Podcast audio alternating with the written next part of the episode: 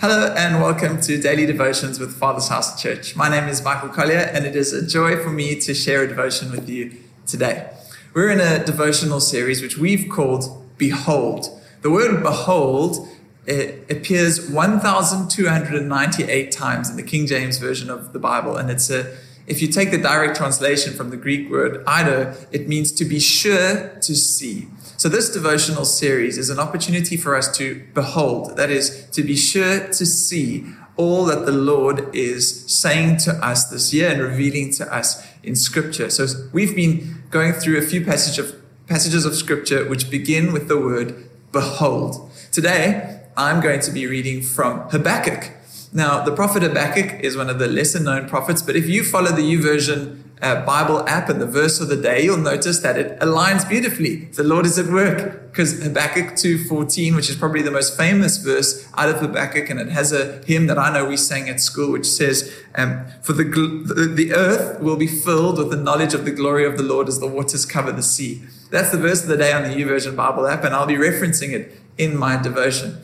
But today's behold verse from Habakkuk is chapter 2, verse 4. It's just three chapters, the book of Habakkuk.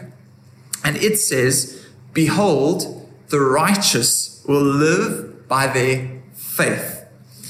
Have you ever asked God why it seems the unrighteous prosper? That question is pretty much the setting of the book of Habakkuk and it echoes a lot of the lament poems of the Psalms.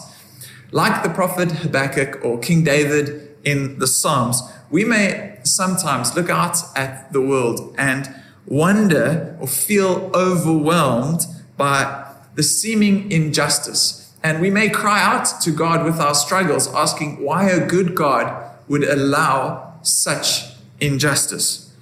And while God certainly does not endorse or condone the injustice and the corruption we see in the world. He does invite us to trust Him that He cares more about the injustice than we do. He cares more for justice. He loves this world more even than we do. And so He invites us to trust Him that He will and is making all things new. That he will make all things work together for the good of those who love him and are called according to his purpose and that he will even take that which was intended for harm or for evil and he will turn it to good. God is inviting us to trust in him and in his plan and in his purpose and to not follow the way of the world and allow the way of the world to overwhelm or consume us. God is inviting us to trust in the finished works of Jesus, which will bring about a renewed, just creation and to live now as though that new creation has come. Our key scripture says, Behold, the righteous will live by their faith. It is Abraham's faith that was counted to him as righteousness. And scripture says it is impossible to please God without faith. And so God is inviting us, as he invites the prophet Habakkuk, as he's struggling with what's going on in the world around him and he wrestles with through with God, God invites him to trust in him, to trust in his purpose and his plan through Jesus. We may get overwhelmed by the world around us and think that we should perhaps take matters into our own hands and define life on our own terms. But God is inviting us to humbly trust in him rather than pridefully putting our trust in human hands or even in ourselves our key verse of Habakkuk 2, verse 4, actually has a pretext to it. And it compares trusting in God versus trusting in man or trusting in ourselves. It says, Behold the proud. So first it says, Behold the proud. Before it says, Behold the just. Behold the proud. They trust in themselves, and their lives are crooked. But behold, the righteous will live by faith. This is an invitation, invitation for humble trust in God versus prideful trust in man or in ourselves. We are invited to trust in God. So, this morning, three things to put our trust in God for so that we can behold the righteous will live by faith. Rather than being overwhelmed by the world, we can live by faith. Firstly, we're invited to trust that Christ will prevail. Habakkuk 3, verse 13 goes on in what is considered Habakkuk's prayer. It says, You came out, Habakkuk speaking about God, you came out to deliver your people, to save your anointed one. You crushed the head of the house of the wicked, stripping him from head to toe. That is a prophetic image pointing forward to Jesus, who came down to heaven to save us, to crush the head of the house of the wicked, to crush the serpent's head through the finished works of the cross and through the resurrection. Colossians 2 uh, 15 portrays this picture so beautifully by saying Jesus made a public spectacle of all the powers and principalities of darkness, stripping away from them every weapon and all their spiritual authority and power to accuse us. And by the power of the cross, Jesus led them around as prisoners in a procession of triumph. He was not their prisoner, they were his. Our invitation through Habakkuk and through Colossians here is that we can trust God that Christ will prevail, prevail the finished works of the cross. Secondly, we're invited to trust that justice will prevail. In the face of seeming injustice, Habakkuk in the YouVersion verse of the day today, that famous verse says, The earth will be filled with the knowledge of the glory of the Lord as the waters cover the sea.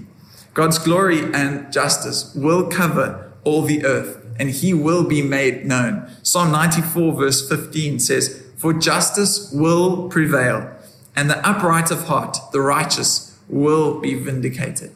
Our invitation is to trust that Christ will prevail to trust that justice will prevail. And then, thirdly, to trust that faith will prevail. It says, Behold, the, the righteous will live by their faith. How do we know that our faith will see us through for life here on earth and life all eternity? Revelation 12, verse 11 says, They, being the believers in Jesus, triumphed over him, him being the accuser, accuser. They triumphed over him by the blood of the Lamb and by the word of their testimony.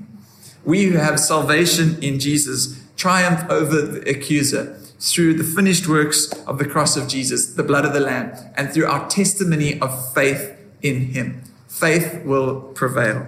So may we today, like the prophet Habakkuk and like King David in the Psalms, when we are overwhelmed and cry out to God, may we instruct our souls to put our hope in God. Habakkuk 3:17 uh, or Habakkuk the whole book ends by saying though the fig tree does not bud and there are no grapes on the vines though the olive crop fails and the fields produce no food though there are no sheep in the pen and no cattle in the stalls yet I will rejoice in the Lord I will be joyful in God my savior though things don't always go the way that we planned and they don't always look how we hoped they would turn out our trust is that he who promised is faithful. So we will put our trust in God because I consider him faithful who has made the promise. The righteous will live by their faith. May we believe that Christ will prevail. May we believe that justice will prevail in the Lord. And may we believe that our faith will prevail because our faith is rooted in him who promised being faithful. May we behold that he who promised is faithful, and may we live by faith in him. Let's take a moment to pray. Father, we thank you that you are faithful. You are the same God yesterday, today, and forever. So we may put our trust in you. And we are overwhelmed by the world around us. Thank you that you have come down through your Son, Jesus Christ, to conquer death, to overcome injustice, and to bring about justice and life in your name. So would we put our trust in you, Jesus? And would we live by faith in you, trusting in your justice and your righteousness? In Jesus' name we pray. Amen.